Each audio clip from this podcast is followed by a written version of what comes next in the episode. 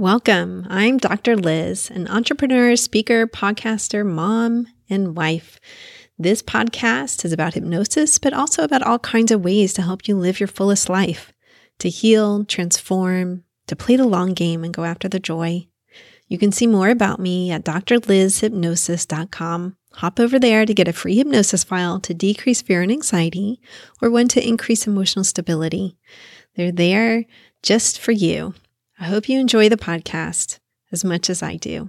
Peace.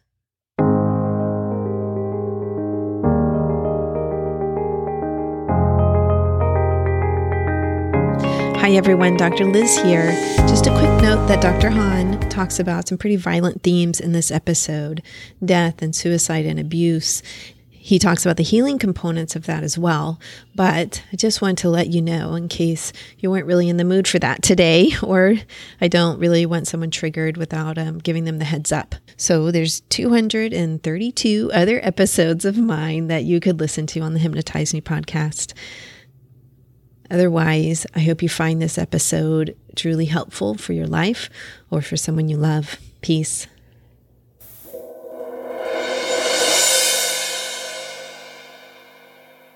Okay.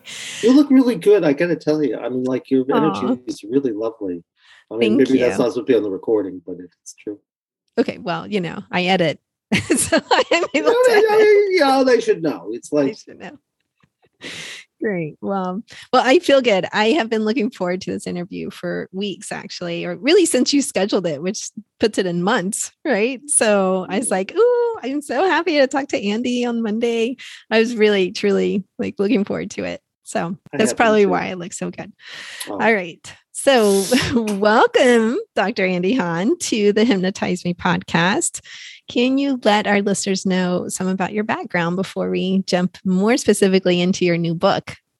Sure. Um, I'm a licensed clinical psychologist. Um, my background basically is I have a doctorate in clinical psychology. And then about four years after that, I had this really wild healing through touch experience. And that led me to explore so many different things um, about uh mysteries and energy and spirituality and and then and the Enneagram, which I love. And then um, I found this woman who had put together craniosacral therapy and her original research on trauma. And she was one of Callahan's original students. So she was an energy person and an N L P person. And we became colleagues and uh, developed what she calls healing from the body level up, and what we at that point call guided self-healing, which is now called life-centered therapy. So I've been doing life-centered therapy essentially now for twenty-eight years, mm-hmm. although we didn't call it that at the beginning. And um, it's a long time. I'm always impressed when you say it, it's really self-healing. And your new book is actually a guide for self-healing. Like, you don't really need to see anybody. Um, it depends. I like doing it with people. I'm like, you know, I'm, I like having, so it, it really gives you a choice. It gives you the foundations of whatever you need to do for your own self-healing. And you can describe it in, in a minute, and a, and a smart elementary school student understands it. Mm-hmm. I've also been doing it for twenty-eight years and I'm still learning stuff. I learned some stuff this morning. So it's it's one of those things that you can do totally with yourself. And I still prefer, you know, having somebody else there because, you know, it creates a different field. So, um, and, yeah, I mean, you know. I I agree. There is some self-healing I can do for myself, but there's others that, I, I mean, I really can't. I mean, some people will say philosophically, when you see a therapist or a hypnotherapist or you do energy healing, like all healing is self-healing. I don't quite agree with that, actually. Like, I think the person on the other side, whether they're functioning as your guide or a channel or, or whatever it is, is actually very important to the process. And there's certainly things I could not have gotten to by myself alone. Yeah. Um, well, yeah, I think so too. I think actually um, our role as guides is actually Um, to really learn as much as we can from the inside out, from the bottom up, every everything we can about life, mm-hmm. because I think life is the true healing force. Mm. And life, I think, is a living being. And I think we are an as- we are part of life in the same way that the cells oh in our gosh. body and us are the same. So, you know, it's like... That's an awesome perspective, because so many people feel like life is just like beating them down, not the healing force. Yeah. Yeah. Well, I think what it is, is uh, we're trying to get to a place where there's no such thing as beating down, mm-hmm. that there's no judgment about it, and that we just become alive no matter what. And mm. uh, that's very hard to do, to take the perspective that really is much broader than our sort of uh, self-oriented, I mean, small self-oriented perspective, to say that there's this evolutionary process that's happening, and can we line up with it? And if we line up with it, then... Uh, There's nothing really to be scared of. It's just the question of how hard it is just to do that very simple thing, to say, you know, of course, yes. I'm uh, this mystical idea that I'm a cell in the beingness of the body called life, and that I have my particular contributions and challenges, and uh, I am life. So life can't beat me down or build me up. It's just, can I really be in alignment with it? And I think all we do as guides, actually, is we become experts on life and not experts mm-hmm. on the person. So people come to us and they think that there's something wrong, and they put us up. And I say, like, you know, you're the ma- you're the expert in your own life. You're the one who knows everything about it. My job is to to understand, to stand under, and to uh, give you an opportunity to give words to what it is that you can discover about yourself if you have the space to do it. And my job basically is not to know what's best for you and not to fix anything, but to learn everything I can about life, so I can say, you know, there might be this thing that you have some senses there, but you've never experienced it because you never even thought about it. So how could you possibly think about the fact that, you know, mm-hmm. uh, your great-great-grandmother and your father's side, something horrific happened to them and they couldn't handle it. And of course, you are your great-great-grandmother and your father's side, or you are some, you know, man who was in the French Revolution who had his head chopped off and he couldn't handle it, or whatever you are, until you can get to a place of just saying, I surrender and I hand my soul over to something larger. Mm-hmm. And then, of course, you know, you don't rail against life. You don't say, why has, why have you forsaken me, life? Mm-hmm. You know, mm-hmm. Why have yeah. you done this to me? Or like, you know, I was a good person. You, you treated them better. You treat me like shit. Anyway, you just say yeah. like, it's just like, it's just part of the deal. Yeah. So. Yeah, it is. And offering a different perspectives, and that those perspectives will vary practitioner, practitioner, depending on who they are and what they know about life. But, I think that's true. But that's why I think our role as practitioners is to learn everything we can about life, but be not attached to anything. Mm, and, that's that's a hard uh, part for me, I'll tell you, to be non-attached to anything. Yeah, I think it's hard for most practitioners, because most practitioners have a real hard time with their own sense of powerlessness. Oh, yeah. So yeah, can... it's funny. I was talking to, I'm doing some consultation with like a, a new practitioner.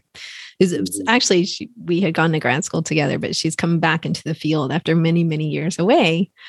Mm-hmm. And, um, you know, she was saying how like she needs to be helpful, like every single session. Mm-hmm. And I said, oh, I have a mentor who's like thirty years older than me that said, at one time I said to him, you know, I do feel powerless. Like, I don't think I helped this person. Like, you know, and he's like, help. You're not there to help them. I was like, what? He's yeah. like, no, no, you're there to be present, to listen, to ask the right questions. And basically what you were saying before, to offer the new perspective. Who knows if you're going to help them or not? You know, it was a, a more lengthy conversation than that. Yeah, I think your mentor, whoever that was, is, to- I'm sorry I interrupted you, but he, I think it's totally true. Our job is not to help anybody. Yeah, yeah. Which our job is to be with somebody. Yeah, to be with someone, right? And, yes, uh, and, uh, join them on a journey, and to listen really carefully to their journey. To listen, but, correct? Yeah, but it's not. It's uh, it's because as soon as you think your job is to help somebody, then you're attached to a result. And as soon as you're attached to the result, it may happen, but it won't really happen. Well, you're attached to the result for yourself too. It's what occurs to me, right? Like yeah, I totally. need to help someone. It's about me. Right. It's not about right. them really. Like right. what do they need? They may or may not need me to quote unquote help them. They may need me just to be present, but it's like tuning into what they need essentially. That's true. Yeah. Well, if if we want something from our clients, even if it's the opportunity to help people, uh-huh. you know, then of course our focus is going to be on ourselves. And I think for most practitioners, the hardest thing is to do it from the pure land of like non-attachment. I mean, like we all have our personalities, like, you know, I crave connection. I crave being special. I crave approval. Mm-hmm. And like, and I get a lot of it, and I have to keep watching because it's not why I'm supposed to be there. I'm mm-hmm. supposed to be there just to be with, including leading with myself if I get stuck. You know? So, yes. Yeah. And from like, you know, I am an, aware of the client perspective, even for myself, of wanting someone to help me. Like when I'm going to them, like, you know, why am I laying out all this money if you're not going to if you're not going to help me? You know, it's definitely like run through my mind before when uh, when I've been to therapy myself. Um, but, you know, I think for the listeners, it's like there is a, a philosophical underpinning there that Andy and I are discussing of um, how do you actually affect that help, right? Or not, right? I don't know. I'm getting a little bit in circles for myself here. Um, well, at least yeah. you're not a square, so that. no, I've never been yeah. accused of being a square. I will say that. Oh, you're saying you're in circles, so you're like, well, we didn't know where this conversation was going to go. It's like we really didn't. Yeah.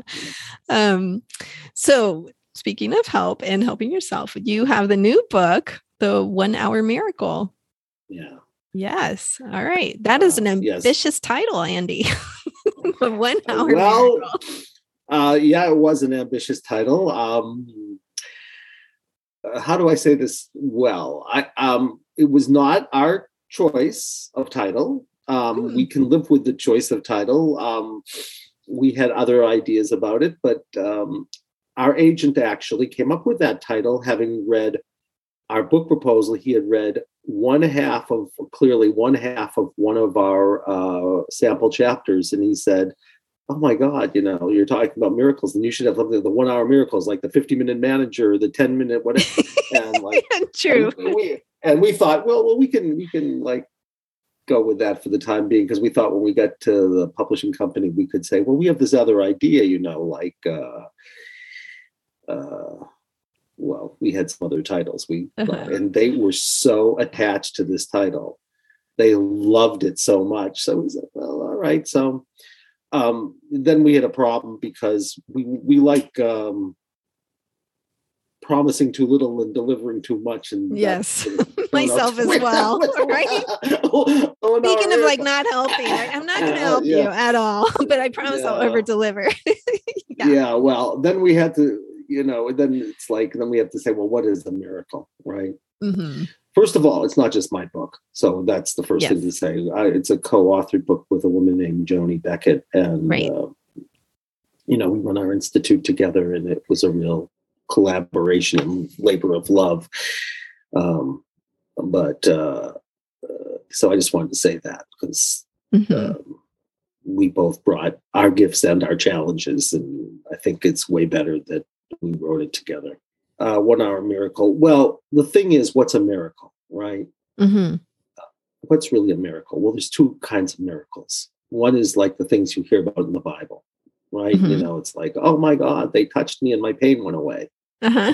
True. Well, we do get, we do get sessions like that. I mean, you know, I mean, the first, you know, session we talk about in the book is a woman who had had a terrible accident and had been in chronic pain for seven years and had been all over the world trying to get help, and nothing touched it, and it went away in twenty-five minutes and never came back. And her pain was really, I mean, it was so bad that, you know, it's it's good Joni was there because like she thinks I can be hyperbolic, you know, so it's like, but she was there and she said, this is amazing because this woman's pain that had been there for seven years, she said she was there in this little demonstration we did, and she said, I'm sorry, but I'm going to have to stand up every few minutes because I can't sit down because I'm in excruciating pain.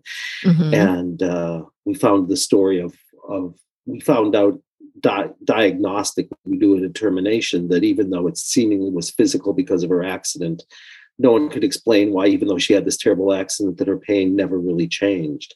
And it's because it wasn't about the accident. The accident was actually an unconscious reenactment of something that you could say happened two thousand years ago. Mm-hmm. And life gives us, you know, it's the law of attraction. We attract to ourselves exactly what we need in order to heal and grow. Mm-hmm. Just sometimes it isn't so um, ego gratifying. Yeah, pleasant physically.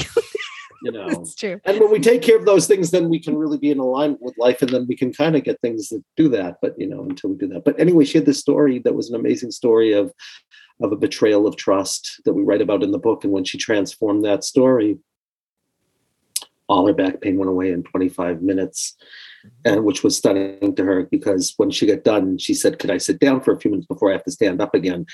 And she started talking about the experience. And she also told us how this accident, what happened in the accident, which was an exact replica of, wow. you know, an echo of what happened, quote unquote, two thousand years ago. Except, of course, what happened two thousand years ago was worse. But mm-hmm. we don't realize that unconsciously, which is really what goes on when we say our beliefs create reality. Of course they do. It's the beliefs we don't are aware of that create realities that we need in order to heal and grow and to remember. Yes. You know, so we could say, I can, I can now master what I couldn't handle before. And that's, mm-hmm. that is a real miracle. And it doesn't matter if, you know, it's, you know, you have this result that looks like the Bible where, you know, someone's pain that nothing is touched for seven years goes away, or it's like the slope process of like climbing a mountain of getting freer and freer from things you're compulsive about, which yeah. are seemingly smaller miracles, but they're just as miraculous, you know. So when Absolutely. You're free from saying, you know, when you, when, if you get to a place where you as a practitioner say, I'm free from this need to help someone, mm-hmm. I'm free. I can just be with them. Well, it's a miracle. That is, I'm not, I'm not quite there yet, but, but it is, it will feel like well, a miracle. None of us are quite there, you know, it's like, you know, it's like, you know, yeah. it's like, but I, I will tell you about a slower, a slower growing miracle, let's say. Oh, good. I'd um, love to hear about it. Yeah. Okay. All right. So when we did our first interview, it was December of twenty nineteen. So about a year ago. This is going to air in February That's- of That was twenty twenty, right? Don't do this. Was it twenty twenty? A year ago, because it's twenty twenty-two. So oh my God, twenty twenty. Sorry. Don't do that. You're totally right. twenty twenty. I, I, you know, psychosis. I, that's, time does that, you know? It's like twenty nineteen, little, it does, nineteen thirty-two. Right? To me, the pandemic happened in twenty nineteen for some reason. Like, I, I don't know why or how, but anyway, it was twenty twenty. Um, so it was a little over a year ago, let's say. And my yeah. primary question was, why do my children suffer so much? Like, I want my children to suffer less. And over the, the course of uh, the past year, like, neither one of them is suicidal anymore. They're both feel like very happy in their lives. They, um, yeah, that's a miracle for me. And and I think it was uh, this direct result of some of the work we did. Like, not that I didn't do some of the practical stuff too, to get them some help they needed and all of this stuff, but it was like this persistent suicidality that was going on in them that has been lifted. Like, I get, I get emotional talking about it. Really, yeah, yeah. So, um, so that is like a, a slower, a slower growing miracle that I feel like has just happened in the last year or so. But I, I think it was a result. And for anyone who wants to go back and listen to that, that's episode one eighty-nine. So it did air in December of twenty twenty, not twenty nineteen. Oh, man. Yeah. And it's on YouTube, too, if you want to search it up, because I very rarely air video. In fact, I think that's the only video I've ever aired of the podcast. But since we were doing the work live, I decided to air the video. So it's really interesting. You so, yes. A big gift. Oh, absolutely. We both did. We both did. I felt like I got a gift that day. So, and my children, my children, I mean, you know, it's going to affect them for generations. Uh, well, there you go. It's true. So there are these like slower growing miracles. And then there's the the faster one, just like that. It happens in an hour or so. Well, we work for an hour and, you know, it's uh, so something shifted. Yes. And, you know, it's like you plant something and then amazing stuff grows. Absolutely. Yes. And so, you know, you can tell me about the book better than I can tell you about it because you know it firsthand. Oh my gosh. It was one of those books that it's like, I've got to stop highlighting because I am highlighting the entire book. You know, it's like when you highlight the entire book, it sort of becomes useless, right? Like just read the book again, Elizabeth, when you need something. So it was really, really good. I like how you broke it up into, what do you call them? Patterns, these different patterns that people have. Yeah. Yeah. Yes. What are some of the common patterns that you think like a listener would be interested in? We have three kinds of patterns, right? So one is called single center patterns. And I think your listeners will be interested in those because those are traumas that affect primarily one center, right? Mm-hmm. So your head is about beliefs. So when you're not, when you're not traumatized in the head center, what you believe and what you know are totally aligned, and there's no judgmentalism. Mm-hmm. But when a trauma to the head is when you believe something and you know on a deeper level is it isn't true, and you have some kind of judgmentalism or comparison or compulsive need to understand why it's happening or any of those things.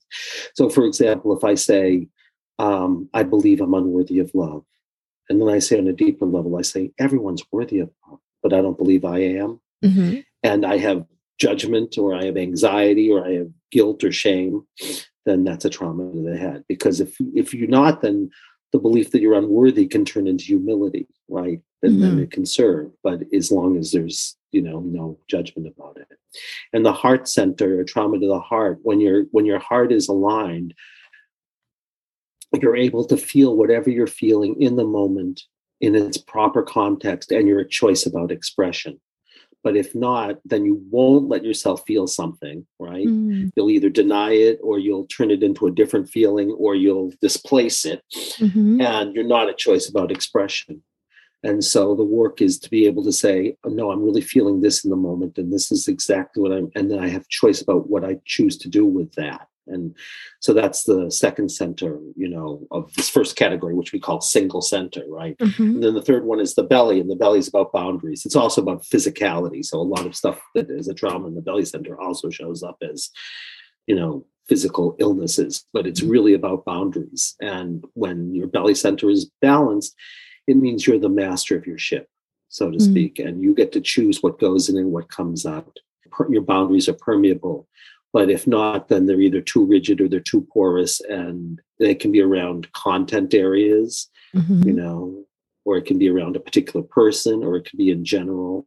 And so healing those is be able to say, I get to be a choice about things, and that I don't have to keep things too much out or let things too much in or vice versa. That's all it is. So Got that's it. The first category we call single center. And there's yeah. a second category, which in the book is well, called triple center. Pause for a minute before we, when you say content, that's like sex, food, money, gam- yeah, gambling, sex, money, food. Yes. Okay. All of those things would be content, right? Mm-hmm. Um, as opposed to, you could have something that affects all of those things mm-hmm. or, or, you know, or you could have something that affects you around a particular person. So every place else, you're fine with sex, food, and money, but you're around one person and suddenly you're not. So it's you're really about animal. Not the con. Well, but right. with that only particular person, right? Yes. So then you'd have a boundary issue with that person. It's like, yes. oh my God, you know, the rest of my life I'm fine, but when I'm around him, it's like I lose all control. Yes. And so then it would not be around the content; it would be around whatever comes up with him when you're around him. Got it. Um, okay, so that's the first category. Okay. Is single center. The second category of these three is called triple center. And those are themes that are universal themes, and they affect really all three centers. It means you believe a lot of things that you know aren't true. It means that it will affect a lot of things in terms of feelings and um, not being able to be a choice, and it will affect a lot of boundary issues. And they come in two realms. So there's the material realm, triple center, and there's the non-material realm.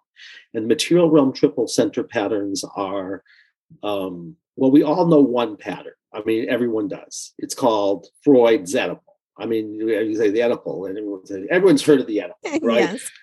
well, what, what's the Oedipal? It's really a pattern. And it's, it's, he thinks it's universal, and it's not universal, but it is true. I mean, there's a truth to that pattern, a truth to it, mm-hmm. which is, what is that pattern about? It's, it, it's a universal theme, which is about desires, forbidden desires, and that you're going to be punished for forbidden desires. Mm-hmm. Okay. So you could really strip it down and say, you know, if you were going to induct somebody into it, you'd say, they come in and they say, I have what's called a conversion reaction, which means I can't use my hand, and I have trouble with authority, and, you know, mm-hmm. I have trouble with my, I have trouble with sexuality with my partner, and all these things. And you could find out that all of those things were folded into this one theme of a forbidden wish and then the fear of punishment. And if you could transform that theme, theoretically, all of those things, if they were only about that, suddenly you could use your arm. And suddenly, I mean, I could tell you why you might not be able to use your arm, because you might have guilt about self-pleasuring or whatever, because of all of those forbidden wishes, all of which would be unconscious. Mm-hmm. Well, Freud thought that that was the pattern, but I, we think why, you know, that's just one pattern. And one pattern, yeah, but, of many. Yeah, so, the, but there, and they're mythic stories, like Oedipus is a myth, right? But there yes. are stories that are all kinds of mythic stories about betrayal yes. or neglect. Yeah. Or, and there are all of these universal themes, and we sort of like said, well, we can know what those themes are, and mm-hmm. we could then determine if the thing you think you want to work on is really it, or if it's just a symptom of this deeper theme. Yes. So um, one of them is called the death wish, right? And a death mm-hmm. wish is you wish you were dead, like suicidal, right? Mm-hmm. Or Uh, or someone who's supposed to love you wants you dead, which really mm-hmm. gets people into trouble with something called projective identification. When you take yes. someone projects something onto you, take it in, and they want to kill you. So in order to get their love, you have to be dead. And that happens in a lot of families. And it's a challenging pattern, obviously, if you don't know what it is. But right. the core of it is, I want to die, mm-hmm. right? And I want to die could be literally, I wish I were dead. But more typically, particularly if it's in another lifetime, it's about having s- such a traumatic death that you dissociate before you die in the story. And so, mm-hmm. of course, you never know you've died. I mean, you know it on one level because you say, well, I must have died, but you never experienced dying because you dissociated, right? It's like, you know, mm-hmm. and we all know about dissociation. We've heard stories. It's like if you're getting beaten up, you know, and and and there's a violence towards you, and suddenly you're witnessing it from above and it's not happening to you, because yes. it's the best choice you could make to get out of your body. But if you do that in a story and then you die, you have a problem. It's sort of like you leave your house, you come back and the house is burnt down, so to speak. There's no place to go. Yes. And so people reenact. And the one of the stories in the book is a story of a woman who came in, and um, she had a horrific depression. And the way she described the depression, she said, I feel weighed down, I feel helpless, I feel hopeless, I can't move. So mm-hmm. we do our muscle testing to determine, you know, if that was her highest priority, the most important thing to work on. It said no. And then she starts to hyperventilate in front of a whole crowd of people. I don't remember if I told you these stories because I never remember which one. So maybe I read. No, I don't think I've heard this one. Well, if I had, it's, it's been over a year. So, so well, you so can tell it again. It. Right? I'll tell it again. again, again. Unless, you know, your listeners just listen to the thing. Anyway, right. But then she starts to ha- hyperventilate in front of all of these people. Like, we're in an amphitheater and there are one hundred twenty-five people there, and she starts to hyperventilate. Like, literally, she has a panic attack in front of all of them. And she says, I know this is crazy, but these people are going to kill me. So that's what we must, you have to work on. I muscle test that also. Muscle uh-huh. test is just a way of accessing the part of us that just knows something. And it said, that's not the most important thing to work on either. And so it finally says the most important thing to work on. We do our diagnostic, and it said there's nothing she said, and she doesn't even know what it is. And we find out it's this death wish. And when I have her say, a part of me wants to die, which is in this case, complete a death process. Well, what we do then is we say, well, what happens in the body when you're fully allowing, I want to die? And this woman says, oh, my neck is killing me, literally, uh, she says this. Yeah. And she starts violently, and she, we didn't know, she didn't, she, she had chronic neck pain because of whiplash. Okay. Interestingly, but she thought that the whiplash was the cause of her chronic pain. Well, we, when she says, I want to die, suddenly this chronic pain is excruciating in her neck. And she starts violently wrenching her neck from side to side. Uh-huh. And so I said, all right, so what you're going to do is you're going to become neck pain. Your name is neck pain. It's no longer Elizabeth. It's neck pain, right? Uh-huh. Neck pain is here right now. And neck pain is a living being who's come to share a story. So uh-huh. what I say to people is what you're going to do. It's like you're an actor and you're going to choose to become in this play you're in or a movie or a novel. Your new name is neck pain. until you find out your name is something else, which uh-huh. in this case was Sylvia. But, you know, so yes. she becomes neck pain from the inside out. And I say, you're going to become neck pain. And then you might become the person who's having neck pain, at which point you'll act it out, or images might come to you if you're visual, and then you'll see pictures like a movie, or if you're auditory, you'll just kind of like, it's like reading a novel that you're really mm-hmm. immersed in, and suddenly you know what's going on with the character.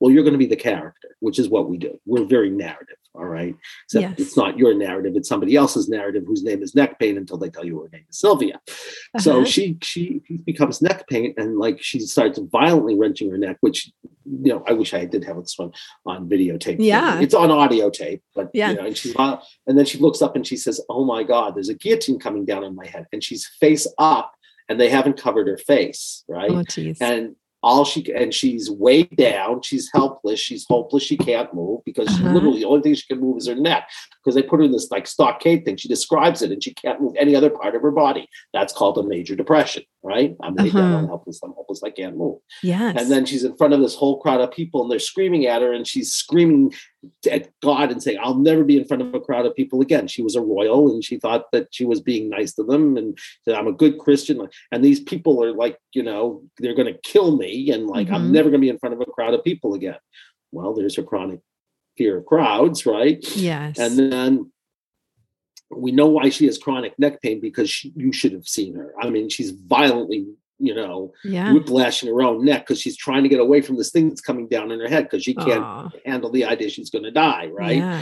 And yeah. then she's screaming at God and she said, "I will never believe in you again. I was a good..."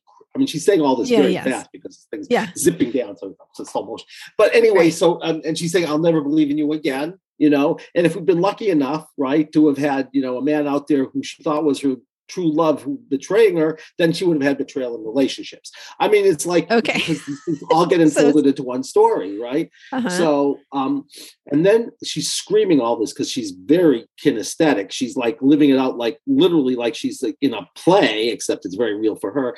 And then she goes and says, "Huh, I must have died." So we know what her problem is, right? She didn't yes. know she had died. So she said, "I must have died." She had a knowing in her head. She must have died, yeah. but she never experienced dying. Why? Because she left. She so left I said, her body. Well, she left her body. So we said, "Well, here's your problem. All the things in this lifetime that you think were about, you've been in therapy forever about your childhood and everything, were uh-huh. just reenactments of things about that, and the sense of betrayal by people who loved you and all these things that you've been working on forever in therapy. And you've been doing this work, you know, with your chronic uh-huh. neck pain, and you've been doing C B T and, uh-huh. um, she had done all kinds of things. I mean, yeah. this was like years. She had, she had tried medication. She had tried energy psychology. She had tried everything, but no one had thought to think that the real problem was that she was in the French Revolution as a royal who had her head cut off. So we said, "All right, here's your problem." yeah, you right. You because you it, know. it mean, takes the unusual practitioner, or, you know, someone who really operates in that realm to, to have that perspective. Like, this is a perspective that nobody else offered you, essentially. Right. Well, the thing is, that's why I say, I think you have to open to all perspectives. Uh-huh. Yeah. That if you can imagine it, it must be true on some level. Otherwise, we couldn't imagine it. Mm-hmm. So if anyone says that's crazy, they're in a story where they can't handle something. So they say it's crazy, but it's not mm-hmm. crazy. It's mm-hmm. just their limited perspective. Mm-hmm. So, so anyway, so she clears this thing, and, you know, she, I said, "Here's your problem. You didn't know you died. Okay, so now what you're going to do is, instead of leaving automatically because you were so afraid, this time you're going to come fully back into your body, call all the parts back. You can do your own shamanic work, or, I mean, if it's lost soul parts, if you're into that stuff, and if not, uh-huh. when you're dissociated, all you have to do is call the parts back." And she does that. And I said, "All right, you're going to call all the parts back right before you die. And then what you're going to do is you're going to let yourself fully die this time by choice, and leave your body this time by choice by right out through the crown of your head." And you know what she says then? It's really what? funny. She says, "Which one? The one that's rolling down the hill, or the energetic one that's..." Oh my gosh. It was really funny. It's on the it's on the tape. Not a but, question um, you can prepare for as a practitioner, well, right? Like, well, you, you uh, both? She, I don't you know. Because she, she, no, she knew. She said, "I know it's the energetic one. The one that's rolling down the hill is irrelevant here." So she leaves with the crown of her head. And she looks up, she says, "I see light." And she goes to the light. She has this beautiful smile on her face. And she says, "I'm done." And you know what happens Aww. next? She's she's there in front of this crowd of people. That took about thirty minutes. She's there in front of the crowd of people. All right. So we're in an amphitheater. So they're on all sides of her. And they start asking her questions. And she starts moving, turning her neck side by side. Uh-huh. And after about thirty seconds, she said, this is impossible because I can't move my neck this much. And if I did, I would be in excruciating pain screaming, but I have no pain. Wow. And then she says, wait a second, this is really weird because like I should be thinking you guys are all going to kill me, but I'm sitting here having a great time with one hundred twenty-five people, you know, yes. of, her, of her of her peers who she thought were going to kill her. She said, I'm having, I'm like laughing with you. And she said, I feel, I don't feel weighed down and helpless and hopeless anymore. I can feel, I feel lighter. I can even feel the presence of the divine. And wow. She said, I go to all these conferences, you know, because I want to feel like I always feel this sense of alienation from God. She said, mm-hmm. I can feel that presence. Oh. So. Beautiful. That's an amazing story. So that's that's a death wish. So that's okay. Yes, so that's patterns, an extended right? version of the death wish.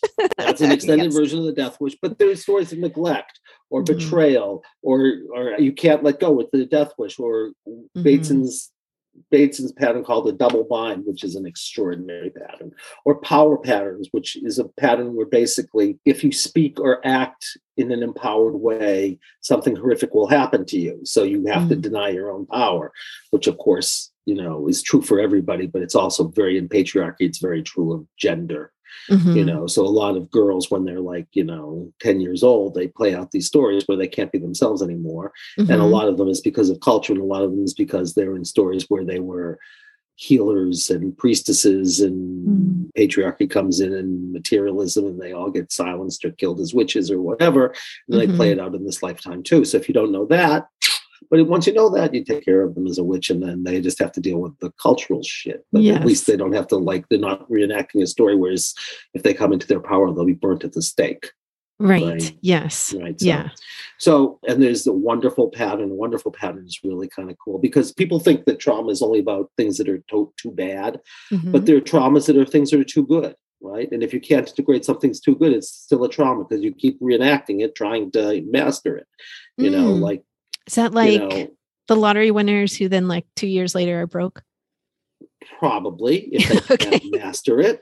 Or it's yeah. like, or it's, or it's like the guy in high school who catches a pass and he's still trying to like, you know, live that out again, you know, in his life, and he's talking about it and trying to reenact it, but it never gets there because he had this one moment of glory that was so much better than the rest okay. of his life. It was too good. He could never let it go. Right. Oh, yeah. So he's reenacting a pattern. He's not just annoying at the like, you know, to all of his well, loved ones. well, no, he, at the no, at he, the like class reunion, just, you're just like, dude, not, he's not, he's not twenty years annoying. ago. No, he's just in a trauma structure. It's he's just, just in a trauma like, structure. Okay. Well, it, because there are trauma structures around craving as well as as getting away from things, right? If mm-hmm. something is too bad, you have an aversion. You try to get away from it. If something's too yeah. good, it's like you're addicted, and it's like you have a compulsion to try to reenact it in a yeah. good sense, but of course you never can. Mm-hmm. And it's, it's, you know, it's like if you were had a first love, you know, or your father does something really great for you when he never did. And you look for a guy who'll always do something great for you and they never quite live up to it. Mm-hmm. And it's because you had this moment that was too good that you couldn't handle. Ah, so ah. you're stuck in that. So, so do you become, so let me ask about that pattern. Do you become the feeling of too good? Mm-hmm. And it's a trauma structure. Okay. Yeah, because if, if you focused on basically, I mean, we have an inductive statement for all of these things, but if you just yeah. said, yes, your trauma is something so good happened that you're still stuck in it, and you and you can't be in the present, and you feel that in the body, you'll still feel it. It'll just be a craving that will, then you become the sensation again, and you'll mm-hmm. find out where it originated, because we'll say, you know, did it originate in this lifetime or in a past life? If it's past, is it your bloodline? Is it your energy line, which is karmic mm-hmm. or genealogical, right? So there are those patterns. But there's another category in the uh, triple center patterns called non-material realms. And those are stories of curses, of which there are mm. different kinds of curses, or ghosts that have traumatized you, or entities, you know, which are sort of beings that aren't human that are in your field, or mm. superimpositions, which are, you know, energies that take you over. And some of them are demonic, and some of them are there seemingly for good reasons, but then you become codependent. Or they're extraterrestrial traumas. And, you know, sometimes you're human and you've been traumatized by extraterrestrials, and sometimes you're extraterrestrial and something has traumatized you, often on your journey here, because a lot of people come here from other places, but the journey doesn't go well, or they didn't know certain things or whatever. Mm-hmm. So Or there's stories of like when you first come out and become a separate soul and you lose your sense of connection with the divine or source. Mm-hmm. And then you're like saying, I'm, I'm searching and searching for something, you know, like in separation, individuation, it's like you race mm-hmm. out there and you turn around and mother isn't there anymore and you're in big trouble and it's, you know, everything. So there are all these stories that are non-material stories. And some of them are really like, you know, people have worked on things forever and ever and ever, and some really horrendous things, because mm. what the thing we call superimpositions turns people psychotic, or they, I mean, I could tell you some stories. Oh. And, and that's the second category. And then the third category is called, we call them identity patterns. And identity patterns is when your problem is the way you protected yourself from something worse. So the thing you identify as a problem really is a protection, right? Mm. Mm-hmm. So like, you know, the story of the woman I told you, her depression was not a protection, but let's suppose somebody else came in with the same problem, depression, but this time it's a protection. Well, what that would say is the w- best way they could protect themselves from something worse was to go into a major depression, even if that sounds very strange, right? So you say, well, how would a major depression protect you? And then you find out, well, when you were three years old, right, mm-hmm. you're making a special gift for your father, and your father was having a hard time, pushes you away, doesn't accept your gift, walks out on you and drives away. And you stand in the door and you say, I don't care. Right. Mm-hmm. So I don't care, which means I'm not going to let my feel, self feel this. But what's a major depression? It's not feeling.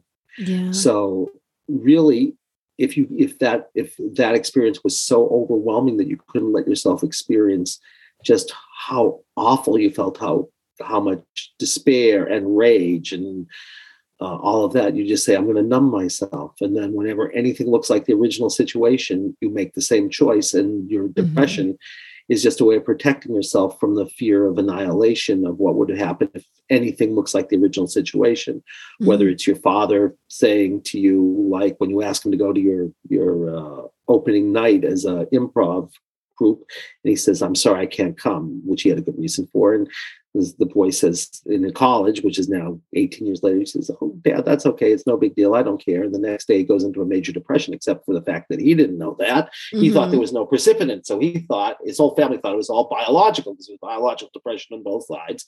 They're about mm-hmm. to put him on major meds. And his mother um, had asked me to see the son. And Um, and I said, it was a choice you made when you were three. You can make a different choice. Mm-hmm. The thing you call heavy wet oatmeal, which is your depression, was something you asked to come in. So if you asked to come in, this is when you're really grateful for your trauma, your, your, your problems. You say, yeah. thank you, because without you, I would have been killed, you know, annihilated, but I don't need you anymore. So thank you. And now I can mm-hmm. just choose to bring you outside of me, and the me that chose to do that. Right, the three-year-old, yeah. and I can send them loving light. And when I do that, they just dissolve, and I can find out who I really was, was this creative little boy who's had to cover it over every time someone looks at him funny when he's giving them a gift. Mm-hmm. And then he gets to be his creative self again. So, and so it's that, that's true, but it's also your personality is a protection too, because mm-hmm. our personalities, believe it or not, a compulsion to protect us from experiencing a fear. Right. So I don't know. Mm-hmm. I use the Enneagram, and I don't know where you are in the Enneagram. Maybe you're a giver or something. I don't know where you are. But I, I don't know, know either. I take it every couple of years and then I promptly forget. That's okay. Where, yeah. where forgetting, forgetting is good. But no, but the point is that our personalities are just a way to protect ourselves from experiencing a fear we have about ourselves. So, mm-hmm. right, if you if you're afraid, if you have a core fear that you're bad, right, yeah. then you'll compulsively have to be good. And that's called a perfectionist. Mm-hmm. Right. Yes. So your whole personality, you could say, is a compulsion to protect you from a fear that wasn't who you were in the first place, because you're not really bad. I mean, you are bad and you are good, but we give the, we give one thing that we're afraid of such power, and then we spend our whole lives, instead of being able to say, I can just be with I'm bad and accept uh-huh. it. Mm-hmm. I have to like do affirmations to say how good I am, except for the fact that it doesn't work, because the core fear is stronger than the affirmations, which yeah. makes people crazy. And then they say, why isn't the law of attraction working? And it's because the core fear is more powerful than any law of attraction yes, as yeah. an affirmation. But the thing is, if you could sit with the core fear, right, I'm bad, right? Mm-hmm. If I'm a perfectionist, you know, and I'm so bad, I know perfectionists once say, I'm so bad that I should be in hell, except for the fact there are other people in hell and I'm worse than them, so I shouldn't even be in hell, I'm so bad. He actually yeah, said that. Yeah. Yeah. I said, okay, well, if you could sit with that, right, uh-huh. well, what does it say? I mean, it's really interesting if you listen to it, for those of us who are spiritual. Mm-hmm. What does the core fear say? It says, you know what, you think you can get away from me, you can deny me, you can hate me, you can curse me, you can say I don't exist, you can try to do anything else, you can run away from me, but I promise you, I'll never abandon you. Mm. I was here from the beginning. I'm here right now. I'll always be here. And mm-hmm. no matter how much you try to distract yourself or curse me or anything, I promise you, I will never leave you. But mm. what does the divine say? That's the, the same. same thing. Yeah. And then we spend our whole life trying to get away from the black hole that we call, the, you know, our worst fear. But she's mm-hmm. like, you know, it keeps sucking us in. You know, sucks me in. He's like, I'm trying to I take all this energy, and you, you know, you try to prove you're good, or you drink, or you like mm-hmm. get sick, or you, like get people to tell you how good you are, or any of these things. Except you never get to experience how good you are because you're trying not to experience how bad you are. Yeah. Whereas if you could do something counterintuitive and say, I will face this black hole, right? Yes. Say, okay, what would happen if I just let myself feel the black hole of how awful I am and yeah. not say there's anything wrong, right? Just say yes. And then that opens you to being free. So that's the third category. Okay. Okay. It reminds me, it's like, you know, the death of the ego is, is what we sometimes call that, right? Like the death yeah. of the ego. Let's just go yeah. ahead and kill off the ego. Like there's nothing. Yeah. Well, when we're ready to kill off the yes. ego, it's a good thing. If we do it too soon, then it's called psychosis. But eventually. Well, no, what I have you, found is that people, you cannot convince someone to kill off their ego until they're ready. They have to do that process themselves, you know. Um, it, it's not something you can impose. Well, you don't impose it, but like, that's why I love muscle testing, because it will tell you, you know, sometimes the thing that you think is psychological is really spiritual, right? Yes, like, for sure. Know. For sure. So it's like, no one's running the show. Well, from a psychological point of view, that's a nightmare. Somebody should be driving, you know, driving the bus. But from yeah. a spiritual perspective, it's the point that no one's driving the bus. Right? Mm-hmm. So. And if you can determine which one it is, is this person having, you know, sort of some kind of anxiety disorder, or is it just existential because it's they've been waiting to say, I can be with the aspect of being that says, no one's in control. Mm-hmm. There's, there is no one in control. So anyway, you asked me about patterns, so fantastic. Truly enjoyable list of, of the major categories. I know you go more into Um, the different types in your book, more specifically, yes, and how how to work with them. I mean, we give you as much as we can give you in one book, you know. Yes. When we write a second book, we'll tell you even more about it. But we give you enough that you can sort of. I mean, the person who wrote the foreword for the book was our editor. She had never done any of it. If I mean, one of the two forewords, we had two forewords, uh-huh. and she did this stuff, and it was like so freeing for her. Yeah. Or somebody I met, you know, the last, the, the end is someone I met, and she was about to go and mow her lawn. And she said, I can't mow the lawn because I have such horrific allergies. Mm-hmm. And I said, well, what would happen, you know, if you thought about your allergies as a story? She, this woman was really with it. She was a receptionist in a place that I was working. We were mm-hmm. just hanging out waiting for me to see the doctor. And she said, well, okay, I can figure that. She figured it out. She said, you know, it's a story of like something is really dangerous and I've got it wrong because these things shouldn't be hurting me, but I think they're going to destroy me. And I said, what would happen if you just allowed allergies and allowed that belief you have that someone who's supposed to, like, you know, you can't tell who's your enemy and who's your friend, and the world is dangerous. You have to protect yourself from things you didn't even have to protect yourself from. So I said, you know, you know, go into your body, feel that in your body, and just notice the sensation and drop in and become it. And she drops in, and she her face changes. She said, I know what's going on. I'm not going to tell you. Okay, mm-hmm. but she said, I don't believe it. So I go back to the doctors two weeks later, and she runs out. She was in the back. She said, it works. It worked. I went and mowed my lawn, and like no allergies. I have the worst allergies in the world. So she said, I've been telling everybody about this. And, you awesome. know, so that's why I say you can do your own work. All you have to do is yeah. drop in. Yeah, so. absolutely. It's funny because I have a hypnosis for allergies. It was probably one of the first ones before I was certified. First ones. Yeah. Um, I listen to, and people are always really surprised that you can do any kind of hypnotic trance or process for allergies because they think of it as mm-hmm. so physical, you know, like yeah. so physical, but absolutely there's some uh, modification you can do. Let's say I still for have to sure. listen to it from time to time, but perhaps next time I'll go into to the feeling more rather than putting on the recording. Well, the thing about going into the feeling is that you learn things that you wouldn't necessarily do if your idea was symptom relief, right? Right. Yes. So yeah. like if you ask what it's come to share, and it says like, I'm a traumatized little girl whose mother was trying to smother her. And mm-hmm. so, of course, I'm going to have allergies because, like, something that's supposed to love me is going to try to, like, make it so I can't breathe. Oof, yeah. So, right. So the reason I think this is so powerful is that you're, it's not like you're saying anything is wrong or I'm trying to get rid of anything. It's like it's mm-hmm. trying to reveal something that if you can learn it, you could say, oh, my God, I can yeah. be in a whole different relationship with mother. I can be in a whole different yes. relationship with people who are authorities. And also, by the way, I can get rid of my allergies. Yes. Yeah. Yeah. You know? Right. You're changing so on many it's, it's, different it's, levels.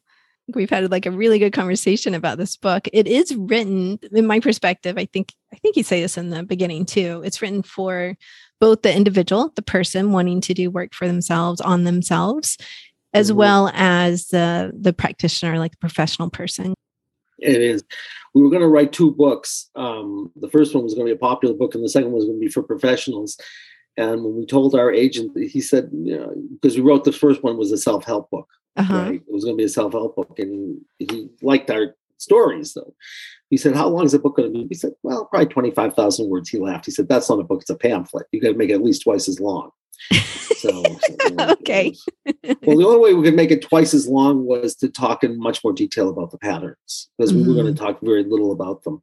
So the book that was supposed to be twenty-five thousand words turned out to be one hundred thousand. Whoa. And yeah, it's a long book, but it's fun. I, I mean, it's it's not like, well, you tell them. You, I mean, I don't it know. Is. It's fun. It. Like I said, like I loved the book and I did find it helpful um, personally. And as a hypnotherapist myself, I found it really helpful. Um, it definitely, I remember one case that I was working on and, you know, I won't go into details just for confidentiality reason, but I felt like, oh my God, thank God I had just read Andy's book because it just saved me in this moment. Meaning like I had, I would have had no idea what to do. And not only that, it was a, um, let's say a, a pattern for myself where I had gotten stuck before when, when I was doing yeah. some more spiritual kind of hypnosis, I'd gotten stuck before there. And so all of a sudden I felt like, oh, I, I know where to go with this. And it turned out to be a beautiful session. As a practitioner, I definitely found it helpful. So tell people where to find it.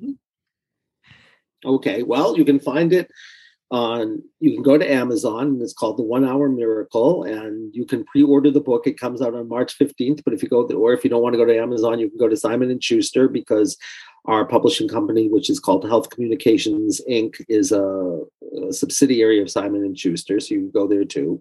Amazon, of course, will send it to you and get it to you right there on the fifteenth. And soon there'll be an audio book. It's not come out yet, which I really want to hear because, like, you know, I can't wait to hear somebody who's a professional reading this book. But, yeah. But that will be there too. But the easiest way, you just go to Amazon and you put in The One Hour Miracle and you will find it and you can buy it. And If you, when is this going to go on the air? Um, before March fifteenth. So I don't know the exact date, but we can, we can look at a calendar. I will say to people, we've been told, because I know nothing about this stuff, but you know, if you get, if you actually hear this before March fifteenth and you pre-order the book, it'll be a great gift to us because apparently every pre-order makes it more likely we get to be on wonderful shows like this. Oh, awesome. And we get, and you know, we get better book reviews and all that kind of stuff. So, and I mean, I'm really, obviously, I'm passionate about this because, you know, I want the whole world to know about it. You know, yeah, I mean, yeah. people don't know a couple of things. If you know that every time there's something you can't handle and you have some anxiety about it, if you scan your body, you'll notice a body sensation. And if you choose to become the body sensation, it's come to share a story. Mm-hmm. Or every time you have some kind of pain and you're miserable about it, like a headache or something, or back pain or something, mm-hmm. if you just for one second choose to bring all your awareness to it, so you're it from the inside out or the bottom up, and say, I don't know what you come to share. Just like mm-hmm. if you're, you know, you're Elizabeth, I wouldn't say, well, I know what's going on with Elizabeth. No, I'd say, Elizabeth, tell us your story. Yes. And it's the same thing with the body sensations. And people don't understand that. They even say, most somatic people, they say, if your sensation could talk, what would it say? Mm-hmm. That'd be like I would say to you, Elizabeth, if you could talk, Elizabeth, what would you be saying? No, you'd say, Elizabeth, tell us what you want us to tell us, right? Yeah, yeah. So you don't want to mediate it through head. It's like, it's just there. And whatever comes to you, it's their story. And yes. even if you say, and I, the key is if you say when, you know, you're suffering about something, if I say, well, what do you feel in the body? And people say, well, people can't get in their body. I say, what are you talking about? They say, well, they say to me, well, I'm not feeling anything. And then you know what you say? If I ask what you're feeling and you say, I'm not feeling anything, well, you know what that means? You're having a feeling called, I'm not feeling anything. And if you say to somebody, yeah. what are you feeling in your body? I'm not feeling anything. I've not had one person yet, believe it or not, who couldn't tell me if it was in their head or in their chest or in their gut or in yeah. their arms or whatever. And then you say, all right, so you're going to become the sensation of I'm not feeling anything in the arms. And yeah. then it will share its story. And it doesn't matter. The beauty of this is it doesn't matter where I'm also hypnotic. That's how you found me in the first place. You yes. know, I've talked to people, they all go into trance anyway. It's just scary. Even when I don't want them to, they go into trance. But, you know, you don't have to relax anybody, right? Mm-hmm. And it doesn't matter if they can visualize or not, because as far as I can tell, life doesn't care if you're kinesthetic, auditory, or visual. So whatever you say when you're yeah. the sensation is their story. And, you know, and it's there right now. You're not regressing anybody, so you can't re-traumatize. And people get worried, you know, mm-hmm. what happens if I send them back into age two? And the answer is you're not regressing them. That two-year-old is here. And if you choose to become the two-year-old you, then you identify with the one who's choosing to do it.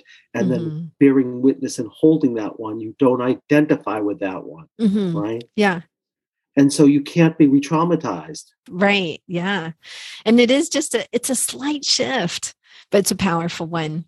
It is for me anyway, because, I mean, theoretically, my client actually is life as it reveals itself to you and with you and through you through body sensations, which is just dense life, mm-hmm. wanting to go back into its pure form, which is energy, which is why at the end of that session of that woman who had that chronic pain in her neck, right? Mm-hmm. It wasn't there anymore. It went back from being matter. Yes. Right?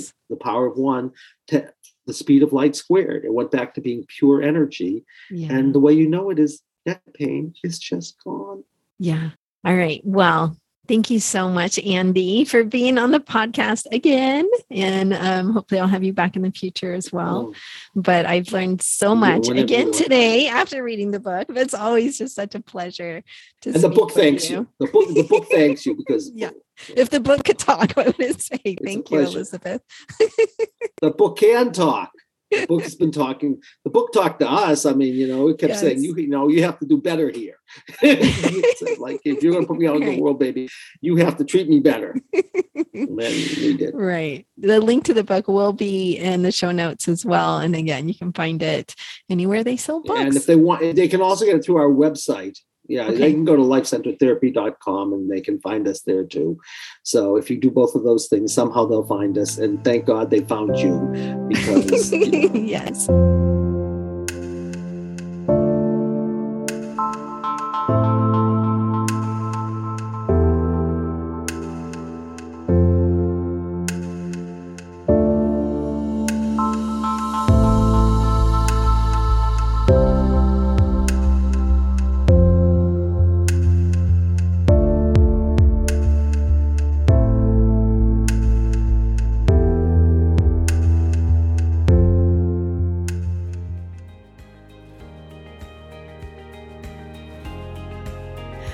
Truly enjoying today's episode. Remember that you can get free hypnosis downloads over at my website, D R Liz hypnosis dot com, D R L I Z hypnosis dot com. I work all over the world doing hypnosis, so if you're interested in working with me, please schedule a free consultation over at my website, and we'll see what your goals are and if I can be of service to you in helping you reach them. Finally, if you like today's episode, please subscribe to the podcast or tell a friend. That way, more and more people learn about the power of hypnosis. All right, everyone, have a wonderful week. Peace. This podcast is not mental health treatment, nor should it replace mental health treatment. If you need therapy or hypnotherapy, please seek treatment from a trained professional.